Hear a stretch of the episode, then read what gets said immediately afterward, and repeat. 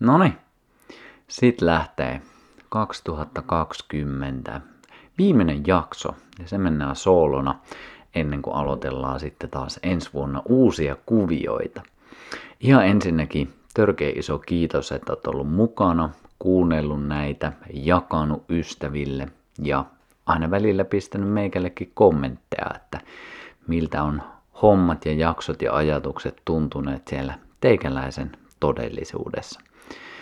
Ne on mulle tosi arvokkaita ja haluan kiittää, koska tässä näitä tehdessä ei kuitenkaan koskaan juuri näe eikä kuule, että ketkä näitä kuuntelee. Ja se on jotenkin hämmentävää, että nytkin mä saatan olla sun päässä, kun sä oot jossain kävelyllä ja mä täällä sun päässä höpöttelen näitä ajatuksia. Se on jotenkin tuntuu aika intiimiltä myös ajatukselta.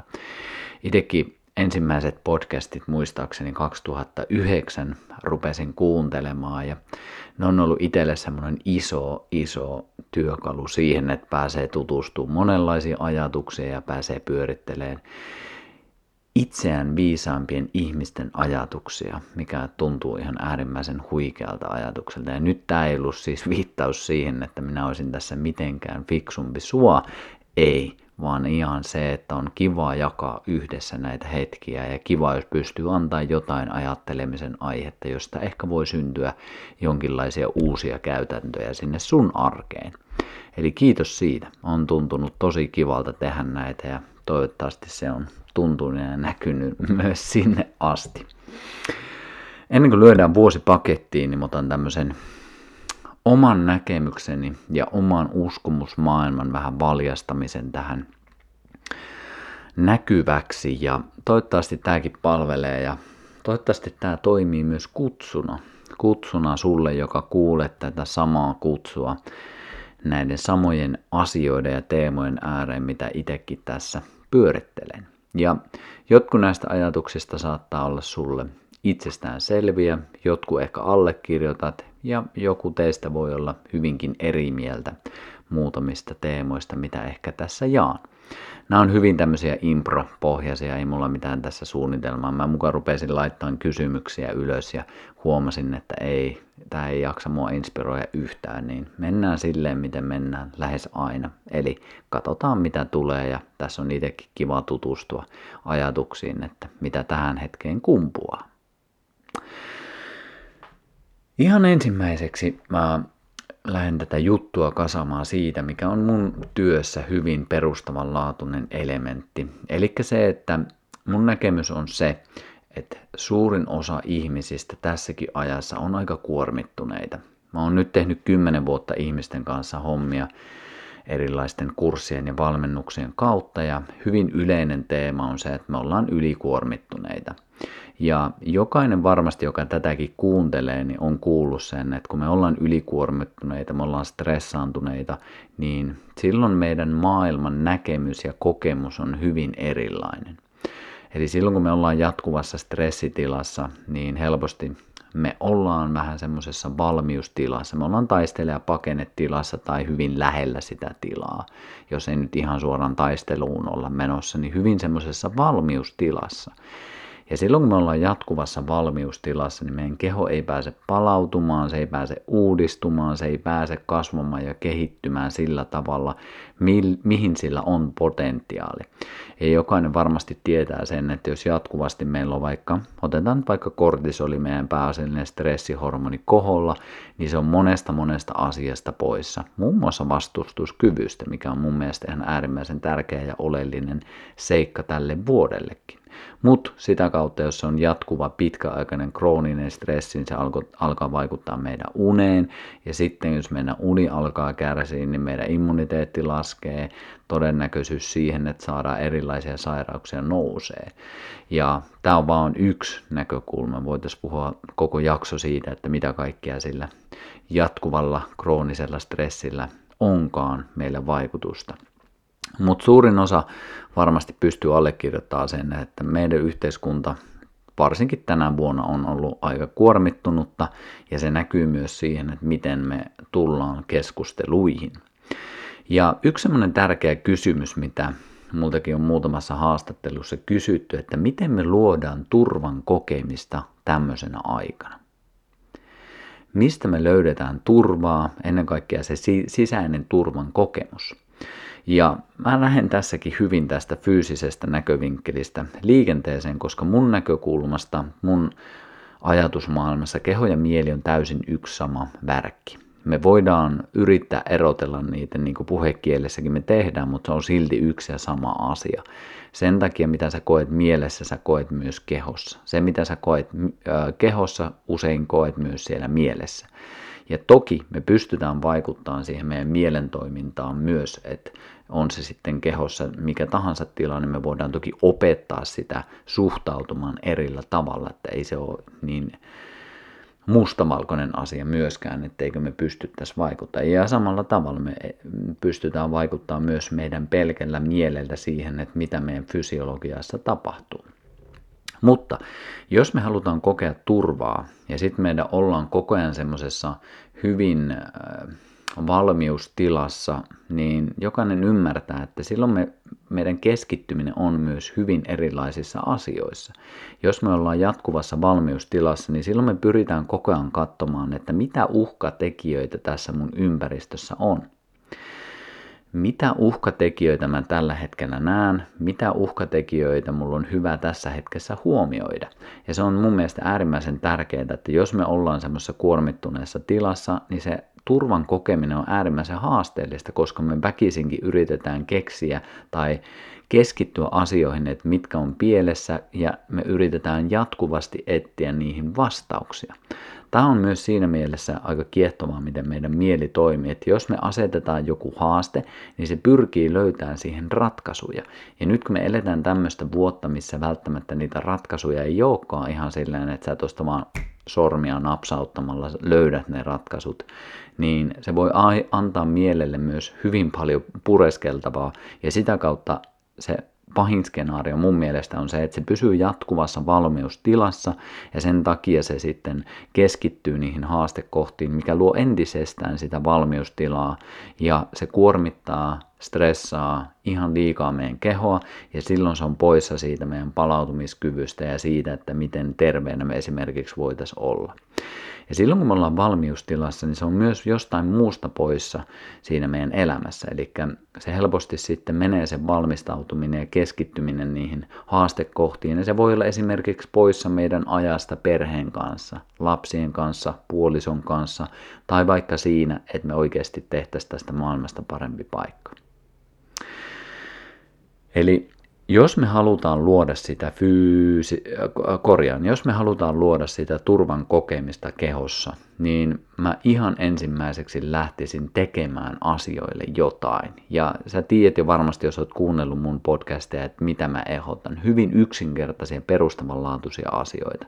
Käy luonnossa kävelyllä. Ota hengitysharjoitus päivittäiseen arkeen. Tunnustele, olisiko kylmäaltistuksessa sulle jotain hyötyä. Sauno ja ennen kaikkea hanki kosketusta. Jokainen varmasti luo mielikuvissaankin jo sen, että jos mä puhun turvan kokemisesta, niin siinä tulee läheisyys toisen ihmisen kanssa helposti. Ja tämä juontaa juurensa hyvin pitkälle siihen, että me ollaan metsästä ja keräilijöitä, me ollaan tuhansia vuosia asuttu ihmisten kanssa kyläyhteisöissä, heimoyhteisöissä, erilaisissa klaaneissa. Ja se ihmiskontakti on meille niin oleellisen tärkeä ihan meidän hengissä säilymisen kannalta, että mä uskon, että se on alitajuntaankin jo piirtynyt meillä monilla ihmisillä, että jos mä puhun turvasta, niin siihen väkisinkin tulee sitten toisia ihmisiä. Totta kai on ihmisiä, jotka pystyy olemaan sen tilassa riippumatta ulkoisista olosuhteistaan, mutta suurin osa meistä tarvii toisia ihmisiä. Me ollaan lauma-eläimiä ja me tarvitaan toisia. Sen takia, jos me halutaan sitä turvan kokemista saada, niin just ihan yksinkertaisesti vaan lisätä ihmiskontakteja. On se sitten halaamalla, on se sitten keskustelemalla, on se sitten ihan yksinkertaisesti silleen, että sä koet, että sä tuut kuulluksi, nähdyksi ja arvostetuksi. Ja jos sulla perheessä on muita jäseniä, niin vitsi halaa vaan. Hengitä ja halaa noita tyyppejä, niin mä uskon, että sillä jo itsessään sä luot sitä turvan kokemista. Ja sitten taas, jos sulla ei ole, jos sä oot yksin, niin muista silti, että se on sun vastuulla löytää se turvan kokeminen, koska varsinkin jos sä oot aikuinen, jos sä oot sanotaan, että alle 10-vuotias ja kuuntelet tätä podcastia, niin hatun nosto, mutta uskoisin, että suurin, suurin osa on tässä ainakin lähellä aikuisikää. Ja sen takia se vastuu siihen, että mitä sun elämässä tapahtuu, on sulla. Ja mä en halua nyt syyllistää tai painostaa sua siihen vastuuteen, vaan enemmänkin se, että löydä siitä se inspiraatio, että totta, että tämä on itse asiassa myös tämä kosketusaspekti mun vastuulla. Se ei ole mun kumppanin tai mun lasten tai mun ystävän vastuulla, vaan se on mun vastuulla. Ja ennen kaikkea, että sallinko mä itselle kosketusta. Jos siinä ei ole ihmisiä, jos siinä ei ole toisia ihmisiä, niin voinko mä itse koskettaa itseäni? Uskomattoman yksinkertainen ajatus, mutta kuin monesti me väheksytään sitäkin, että jos me ollaan yksin, niin me mieluummin mennään siihen yksinäisyyden kokemiseen, kuin että me annettaisiin itselle sitä hellyyttä, lämpöä ja kosketusta. Ja mitä enemmän me saadaan kosketusta, niin se vaikuttaa meidän oksitosiinitasoihin, se vaikuttaa siihen meidän turvan kokemiseen ihan fysiologisesti. Ja jos ei me taas saada sitä, jos ei me saada sitä kosketusta, niin silloin me eletään ihmisyyden vajareissa jossain määrin, jos tämmöistä termiä sallineet, että käytän tässä. Että meissä, meillä puuttuu silloin jotain elämästä niin tärkeää, joka on niin ytimessä siinä ihmisyydessä, että me aletaan voida huonosti.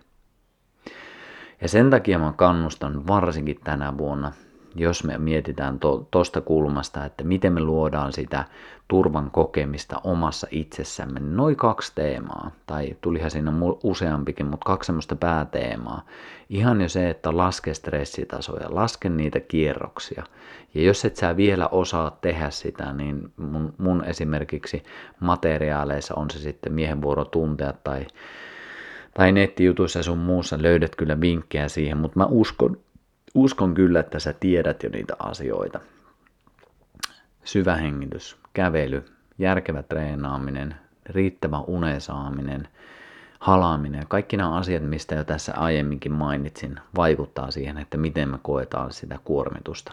Ja yksi tosi tärkeä, sulje se sovellus sulje edes silloin tällöin se sovellus, koska nyt itsekin kun pyrkii olemaan ajan hermoilla ja seuraamaan keskusteluita, niin aika nopeasti huomaa sen, että ei jumpe, meidän nämä välineet ja teknologia mahdollistaa sen, että kun me ei olla enää kasvotusten toisten kanssa, niin siellä tulee tosi paljon semmoista kahtia jakautumista ja erilaisiin leireihin sijoittautumista ja se voi olla itsessään tosi kuormittavaa, jos koko ajan seuraa sitä. Sen takia sulje sovellus. Se on ihan äärimmäisen tärkeää edes aamulla, pidä siellä, että sulla ei ole heti se puhelin kädessä iltaisin, että sulla ei olisi viimeisenä se.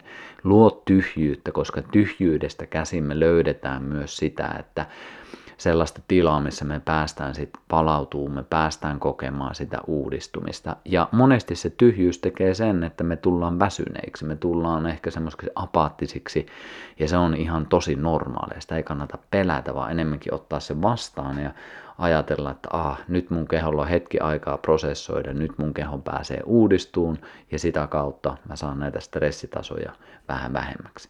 Ja se toinen teema, kosketus. Että hankkiudu oikeasti kosketukseen, että jos sulla on perheenjäseniä tai ystäviä, niin äärimmäisen äärimmäisen oleellinen ja tärkeä asia, että me saadaan sitä kosketusta. Seuraava teema, mitä mä haluaisin tässä vielä jakaa, on toi, mitä mä oikeastaan jo vähän viittasinkin. Eli nyt kun meillä helposti tulee näitä leirejä niin sanotusti, että ootko sä sillä puolella, ootko sä tällä puolella, niin meidän ihmismieli näkee helposti asiat sille, että on me ja on he. Me ja he. Ja kaikki, ketkä kuuluu tähän me-jengiin, niin niille me annetaan semmoinen hyväksyntä. Ja kaikki, jotka kuuluu noihin he, eli ne jotka on meistä vähän erillisiä, niin me helposti koetaan ne uh, vähän uhkaavaksi. Koska voi olla, että meidän mieli tulkitsee asiat silleen, että noi toiset, jotka ei ajattelekaan samanlain kuin mä, onkin jonkinlainen uhka meille. Ja ehkä joskus on ollutkin, ja ehkä nykyäänkin on. En, mä voi, en halua myöskään olla liian naivi siinä, ettenkö ymmärtää sen, että maailmassa oikeasti on ihmisiä, jotka on erilaisella agendalla liikenteessä, jotka ei ole välttämättä ensisijaisesti miettimässä meidän terveyttä ja hyvinvointia.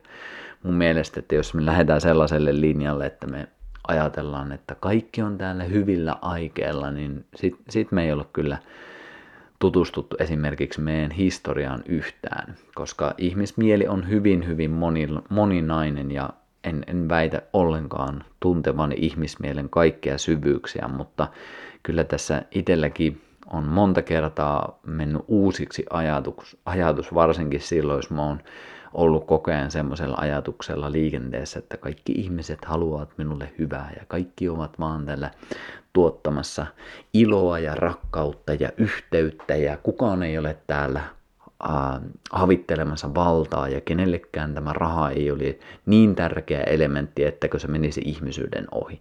Meistä on moneksi. Mun mielestä se on äärimmäisen hyvä vaan tiedostaa. Mutta pikkusen, pikkusen lähti nyt laukalle, en edes muista mistä tämä lähti, mutta koitan palata siihen me ja he ajatukseen. Et kuitenkin aika usein vaikka just toi pohjustus oli siihen, itse asiassa nyt muistan, että tämä oli siihen liittyä, että, että kaikki ei ole semmoisella täysin puhtaalla, puhtain sydämin liikkeellä, mutta kuitenkin aika moni ihminen on. Ja sen takia, jos me liikaa leiritetään jengiä, että hei, tässä on me, tuolla on he, ja noi he, ne on kaikessa väärässä, ja me ollaan kaikessa oikeassa, niin silloin me luodaan lisää taas sitä erillisyyttä, mikä sitten taas ei tue sitä, että me päästäisiin yhdessä kollektiivisesti isossa mittakaavassa eheytymään.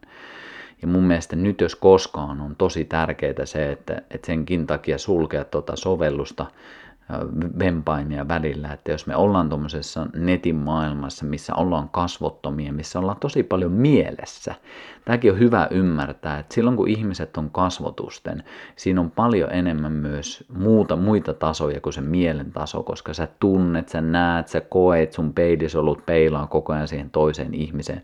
Mutta sitten kun sä oot netissä, sä näet vaan sen ajatuksen, niin helposti siihen tulee pelkästään se niinku ajatuksien kamppailukenttä, että kuka nyt on oikeassa. Ja silloin me tullaan todella mielen tasolta.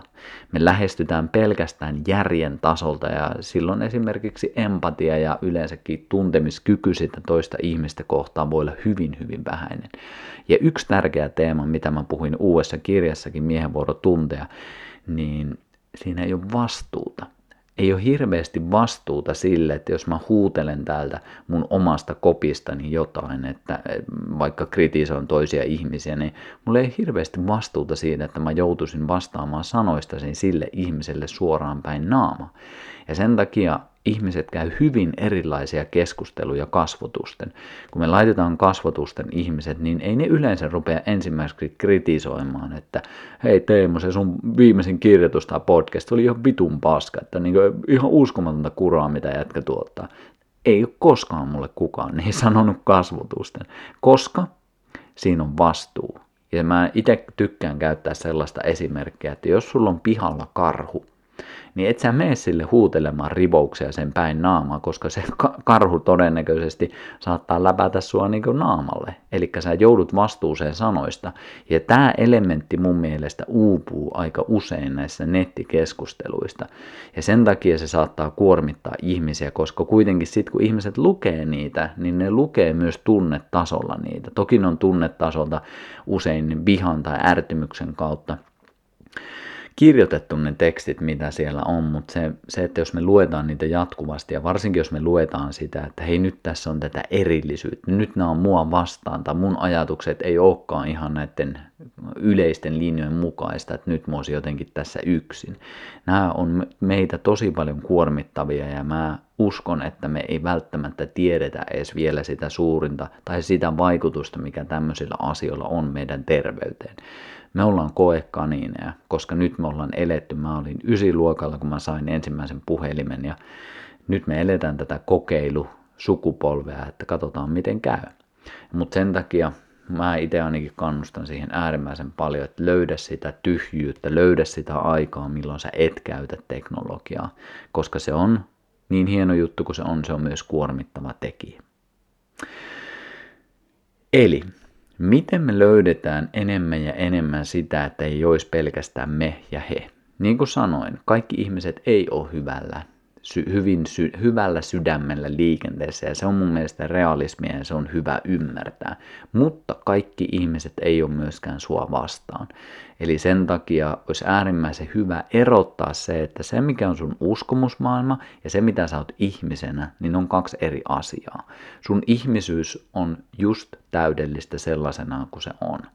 Sitten taas meidän ajatusmaailmat, meidän uskomusmaailmat, niin siellä voi olla erillisyyttä, siellä voi olla erilaisuutta ja siellä voi olla paljonkin semmoista, mitä me ei allekirjoita.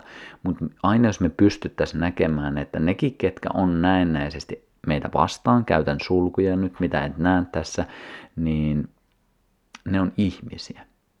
Ne on tuntevia otuksia, joilla on ihan samat perustarpeet kuin sullakin ei suljeta liikaa ihmisiä pois, varsinkaan tämmöisenä vuonna. Meillä ei tarvi olla kaikesta samaa mieltä, eikä se ole se pointtikaan, vaan se, että me nähtäisiin ja koettaisiin ihmisten välillä olevaa aitoa arvostusta.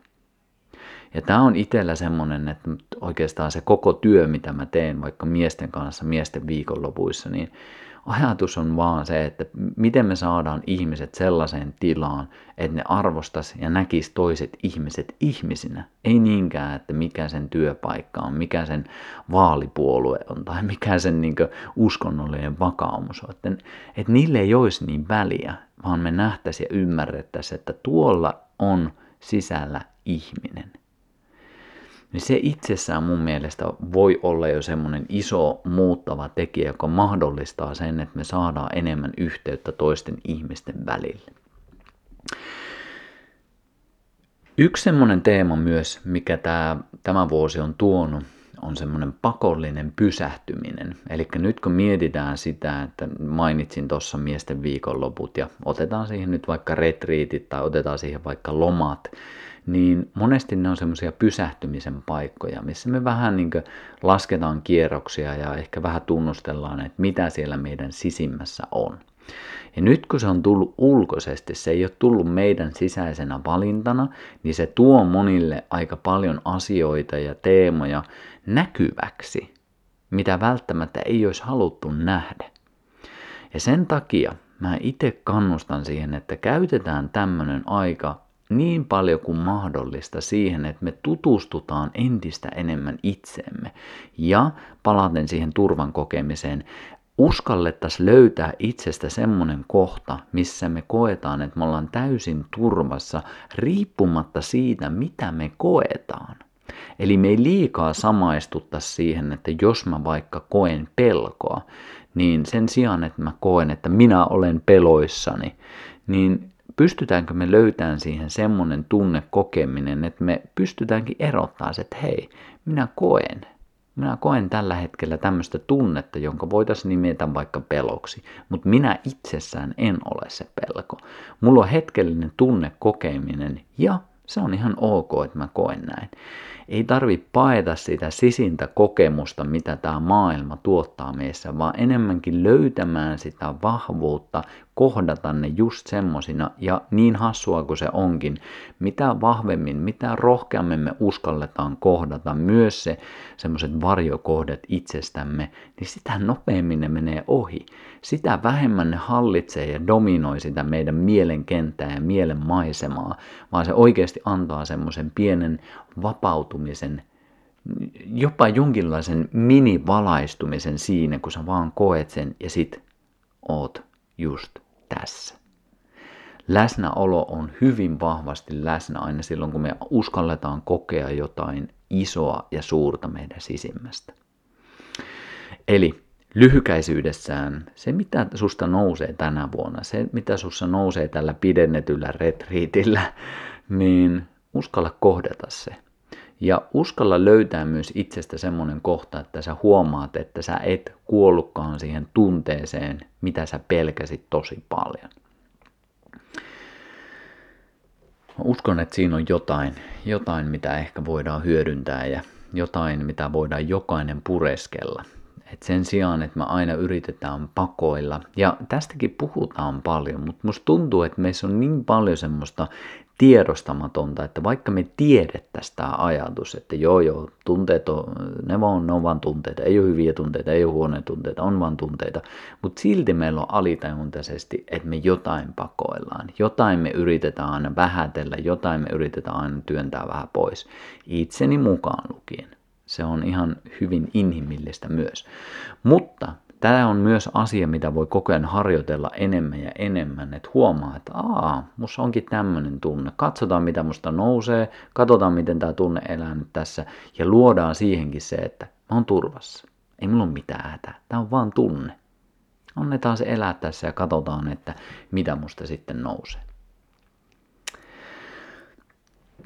Seuraava teema tässä ajatusten hyppelyssä, mitä haluaisin vielä koskettaa, on se, että mikä on itsellä ollut semmoinen havainto tästä vuodesta ja mikä on mun semmoinen oikeastaan harjoitus ollut, on se, että kuin vahvasti mä luotan siihen, että mitä mä puhun. Kuin vahvasti mä luotan siihen, että asiat, mitä mä oon tuonut jo vuosia, että ne toimii. Että tämä on, vuosi on haastanut mua ja se on ollut mulle ihan tosi tosi hieno juttu. Koska se on tuonut mun näkymättömät, en nyt voi sanoa pelot, mutta näkymättömät semmoset epävarmuudet pinnalle. Ja mä oon oikeasti saanut ihan rehellisesti tunnustella ja tutustua niihin ja olla hyvin, hyvin vakuuttunut siinä, että tämä, mitkä, tai nämä asiat, mitkä mulle on tärkeitä, niin mä oikeasti luotan näihin. Mä luotan ihan sata varmasti. En todellakaan väitä, että tiedän kaikesta kaiken. Se ei ole se ydin, vaan se, että mä tiedän sen, että mikä mulle on tärkeää ja minkä puolesta mä haluan taistella. Ja ennen kaikkea, mitä mä haluan edistää. Ehkä toi taistelusana on vähän hassu, koska jotenkin musta tuntuu, että koko tämä meidän viimeiset, en tiedä puhutaanko kymmenistä vai sadoista vai ehkä jopa tuhansista vuosista, niin kuinka paljon me ollaan tapeltu asioita vastaan. Kuinka paljon tänäkin vuonna me tapellaan sitä virusta tai bakteereita tai sienirihmastoja vastaan tai kuinka paljon me tapellaan jotain oiretta vastaan, kuinka paljon me tapellaan jotain sairautta vastaan, kuinka paljon me ollaan tapeltu sitä naapurivaltiota, kuinka paljon me ollaan tapeltu sitä eri uskonnon omaavaa ihmistä vastaan, kuinka paljon me ollaan tapeltu alkuperäiskansoja vastaan, jotka me ollaan kohta kaikki onnistuttu hävittämään täältä sillä, ihan vaan sillä, että me halutaan minimoida, me halutaan kitkeä, me halutaan eliminoida, olisi ehkä se oikea sana. Asiat, jotka me koetaan ehkä siihen he-osastoon. Ja se on, se on aika hurjaa ja sen takia toi omakin äh, sana taistella on äärimmäisen huono valinta, koska mä, ja, mä en jotenkin jaksa enää sitä taistelua, koska taistelu itsessään se pyrkii kitkemään jotain poissa. Ja nyt jos me katsotaan sitä, että miten, miten miten vaikka valta, valtavirta näkee meidän ihmisterveyden, niin se näkee sen semmoisena asiana, että siellä on jotain, mikä on väärää, mikä pitää tappaa, mikä pitää eliminoida, mikä pitää poistaa. Ja se on jotenkin, jos me katsotaan vaikka luontoa, jos me katsotaan luontoa, että miten se toimii, niin sieltäkin on vanha ajatus se, että se on niin vahvin selviää ja se, niin se, se on se luonnon laki. Mutta se ei pidä paikkansa. Todellisuudessa luonto on yhteistyötä. Se on yhteistyön summa ja se on myös monimuotoisuuden summa. Eli toisin sanoen siellä on hyvin, hyvin erilaisia rooleja erilaisilla eläimillä, eliöillä, kasveilla, sienillä, bakteereilla, viruksilla, ihmisillä. Ihmiset kuuluu tähän kokonaisuuteen, se on hyvä muistaa.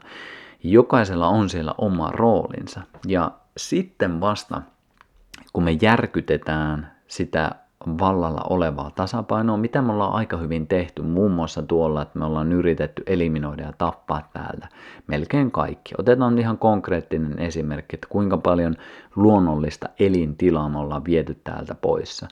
Niin jos joku olettaa, että sille ei olisi vaikutusta meidän ihmisen terveyteen, niin se on tosi hämmentävä ajatus mulle, koska jotenkin ainakin omassa näkemysmaailmassa se on suora linkki. Se, että jos me, jos me vedetään tältä kaikki puut matalaksi, jos me niin tehdään semmoinen tilanne, että täällä ei ole enää luontoa, niin miten ihmeessä me voidaan olettaa, että me pystytään elämään terveenä. Ehkä jollekin se suuntaus, että niin lähdetään vaan seuraavalle planeetalle ja löydetään sitten keinoja elää. Että ehkä se on puhutteleva. Ja ehkä se on jossain määrin kohta pakollinen meille, mutta mä ainakin itse haluaisin uskoa hyvin vahvasti siihen ajatukseen, että me ollaan täällä planeetalla, me ollaan ehkä mokailtu joitain asioita, mutta me pystytään myös eheyttämään ja elvyttämään ihan samalla tavalla kuin me pystytään eheyttämään meidän omaa kehoa, niin me pystytään eheyttämään tätä ympäristöä, tätä luontoa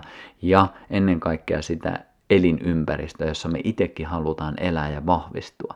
Ja se ei mun mielestä tapahdu sillä, että me ruvetaan eliminoimaan, vaan se tapahtuu sillä, että me luodaan enemmän mahdollisuuksia luonnolliselle elämälle tapahtua. Ja tämä voi kuulostaa jollekin radikaalilta, mutta mä niin annan sillekin mahdollisuuden, että, että ehkä olen väärässä, ehkä en, en tiedä mistään mistä puhun, mutta se mun tämänhetkinen kokemus on se, että tämä on niin tärkeä asia ja jos me tämä missataan, niin me missataan tämän vuoden tärkein opetus.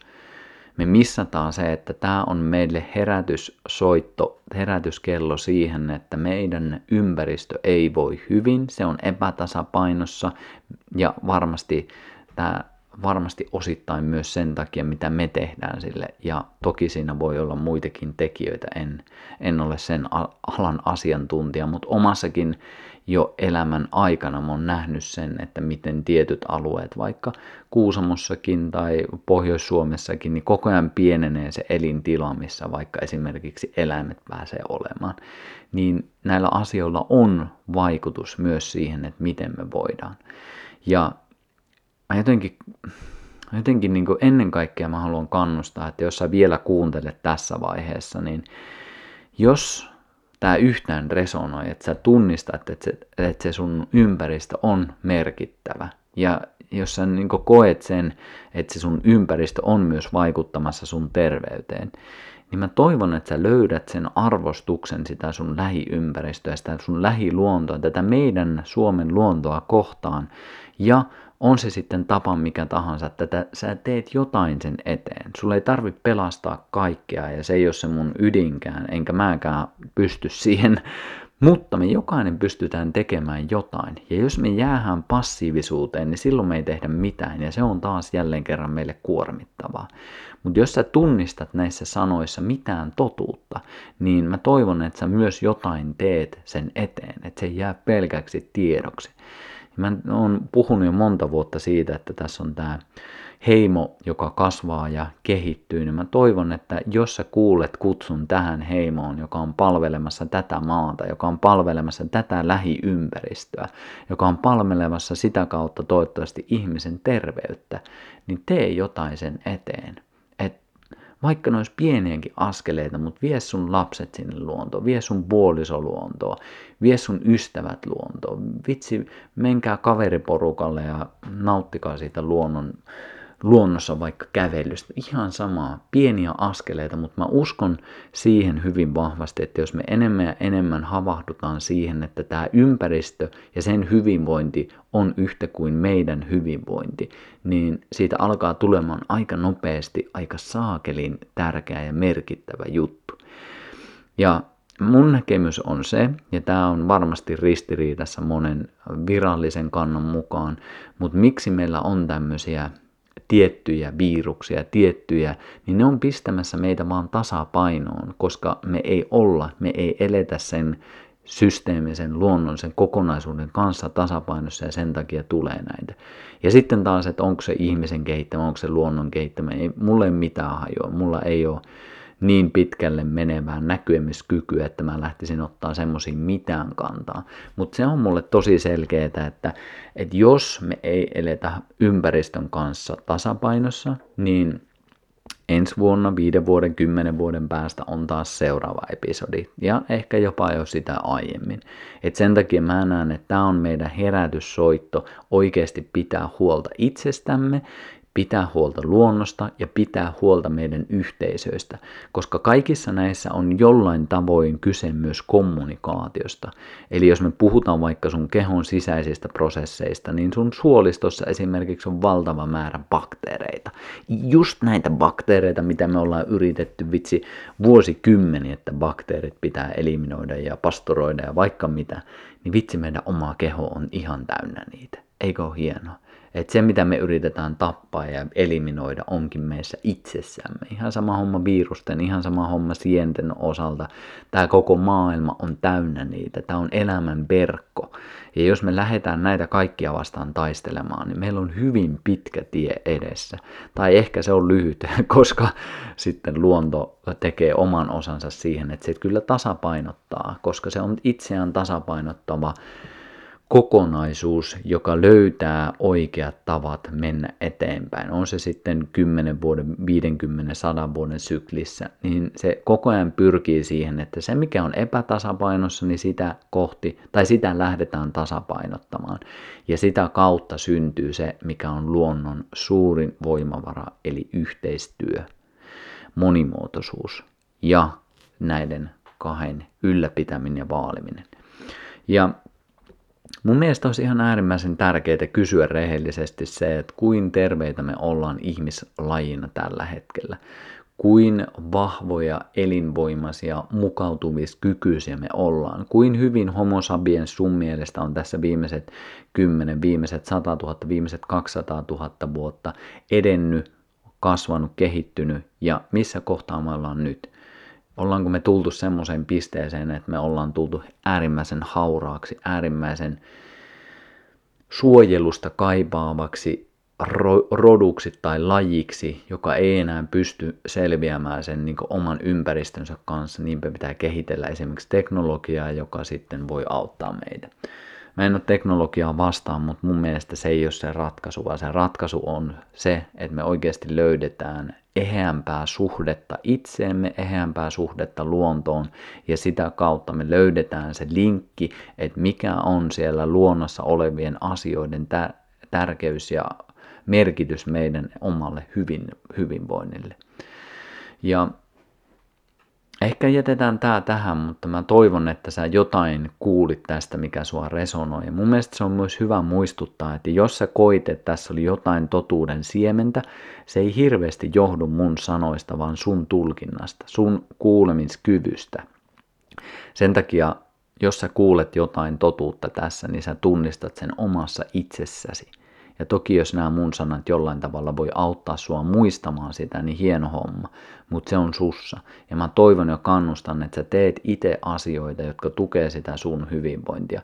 Jos sulle yritetään myydä semmoista ajatusta, että se sun keho on heikko, hauras ja se tarvii koko ajan semmoista niin ulkoista holvaamista, jotta se pysyisi elossa, niin sitä vastaan ei tarvitse tapella, mutta mä tuon siihen rinnalle semmoisen ajatuksen, että ehkä tämä homo sapiens suku on itse asiassa äärimmäisen mukautumiskykyinen, äärimmäisen vahva, äärimmäisen terve, äärimmäisen elinvoimainen rotu, joka pystyy löytämään itsestään voimavaroja mennäkseen eteenpäin. Sitä me ollaan tehty tuhansia vuosia. Mä muistuttaisin, että sä itse kuulut tuohon samaan linjastoon, vaikka se ei ehkä tunnu tänä päivänä siltä, että sä kuulut siihen metsästä ja keräilijäheimoon, mutta sä oot samaa jengiä. Ei ole niinkään se, että me ja he, vaan on vaan me. Tämä on tämä meidän heimo, joka tässä porhaltaa eteenpäin. Sitten kun me löydetään vielä se, että itse asiassa ei se ole edes ne bakteerit, ei se ole edes ne virukset, ei se ole edes se sienirihmastot, mitä se on, ei se ole noin eläimet, on se sitten vaikka se susi, mitä vastaan me yritetään tapella, näkemättä sitä, että sekin on tekemässä omaa roolia sen ekosysteemin puolesta, joka pitää sitten tasapainossa esimerkiksi tiettyjä toisia eläinlajeja, mutta ei mennä siihen. Mutta sielläkin samat ilmiöt näkyy. Me taistellaan, me yritetään hallita ja ehkä se voisi olla se tämän ajatus, storm, brainstormin viimeinen ajatus, että semmoinen tietynlainen hallinta ja kyky kontrolloida elämää on hyvin vahvasti järkkynyt. Ja sen takia, sen takia moni on ehkä havahtunut tänä vuonna semmoisen erilaisen olemisen tilaan, koska joku ulkopuolelta on tullut muistuttaa, että ei me olla tässä kaiken herroja. Me ollaan luotu semmoinen illuusio, että me asutaan täällä linnoissa ja mikään ei voi meitä koskettaa ja ei muuta kuin vitsi lämmitys päälle ja 22 lämmintä ympäri vuoden. Ja sitten kun joku tulee ja muistuttaa se, että hei, sä oot täällä vaan niin hetken aikaa ja tämä sunkin aika tulee loppuun ja se saattaa loppua vaikka huomenna, niin se järkyttää sitä meidän olemisen tilaa, koska meillä ei ole sitä perusturvan kokemista, mitä jo aiemmin puhuttiin, ja sen takia me yritetään kaikkea kontrolloida hyvin vahvasti. Mä en sano, että se kontrolli on aina huonosta, sillekin on toki paikkansa ja se on mielelle myös joskus ihan äärimmäisen helpottavaa, kun se kokee, että se on jossain kontrollissa, mutta äärimmäisen yhtä tärkeä elementti mun mielestä on myös se, että me päästetään irti. Ja me luotetaan ja me ymmärretään tämän elämän hauraus ja toisaalta myös se ihmeellisyys, mikä tulee siinä ainutkertaisuudessa. Että me ollaan oikeasti nyt just täällä kelaa sitä, että me ollaan niin yhdessä tultu tämmöiseen hetkeen kokemaan jotain tällaista, missä koko maapallo pysähtyy yhdessä hetkeksi meditoimaan yhden asian äärelle. Se on aika saakelin erikoista ja sen sijaan, että sen näkisi jotenkin uhkaavana ja pelottavana ja äh, kuormittavana, niin voi ottaa siihen, että tämä on ihan super kyllä vitsi ihmeellinen hetki olla elossa ja siistiä, että pääsen näkemään tämän. Ja vielä siistimpää, jos löydän tässä niin jengiä rinnalleni, joka on valmis panostamaan yhteisesti tärkeisiin asioihin. On se sitten luonto, on se sun oma terveys, on se sitten sen sun yhteisön eheyttäminen. Mun mielestä me eletään ihan uskomattoman hienoa aikaa. Ja mä en nyt halua myöskään väheksyä sitä, että jos joku ihminen, niin kuin esimerkiksi ollaan nähty, mitä monet rajoitukset on tehnyt sen, että on, on ollut perheväkivaltaa, on ollut naisiin kohdistumaan väkivaltaa. En mä en sano, että ne on hyviä asioita lähtökohtaisesti. En ei ole semmoisia asioita, mihin ketään voi kannustaa, ei tietenkään. Mutta jos me otetaan vähän zoomia taaksepäin, ja jos nämä asiat tulee nyt näkyväksi, niin ehkä se, että ne tulee näkyväksi, on se mahdollisuus, että niille voi oikeasti tehdä jotain, että niin ei tapahtuisi enää jatkossa. Semmoinen liika, liika demonisointi, nyt jos miettii semmoista pahaa tai semmoista ikävää tai semmoista varjoa, mikä ehkä on joissain asioissa ja ihmisissä ja ehkä joissain teoissa, niin se on hyvä muistaa, että ne on myös semmoisia asioita, mihin sitten sen valon pitää tulla. Ja sen valon pitää valaista se asia, jotta se voi muuttua joksikin muuksi. Ja sen takia, jos, jos me niin pelkästään mietitään aina, että niin toi on paha, toi on paha, toi on paha, niin me ei ymmärretä sitä funktiota, mitä se on tekemässä. Se tuo myös asiat näkyväksi ja se osoittaa sen meissä itsessämme, että me ei olla kontrollissa ja tämä maailma ei ole välttämättä ihan niin ruusunen, mitä me ollaan kuviteltu, mutta sen ei tarvi olla myöskään se staattinen tila, etteikö me voitaisiin oikeasti tehdä jotain. Sä pystyt tekemään, mä pystyn tekemään, me yhdessä pystytään tekemään.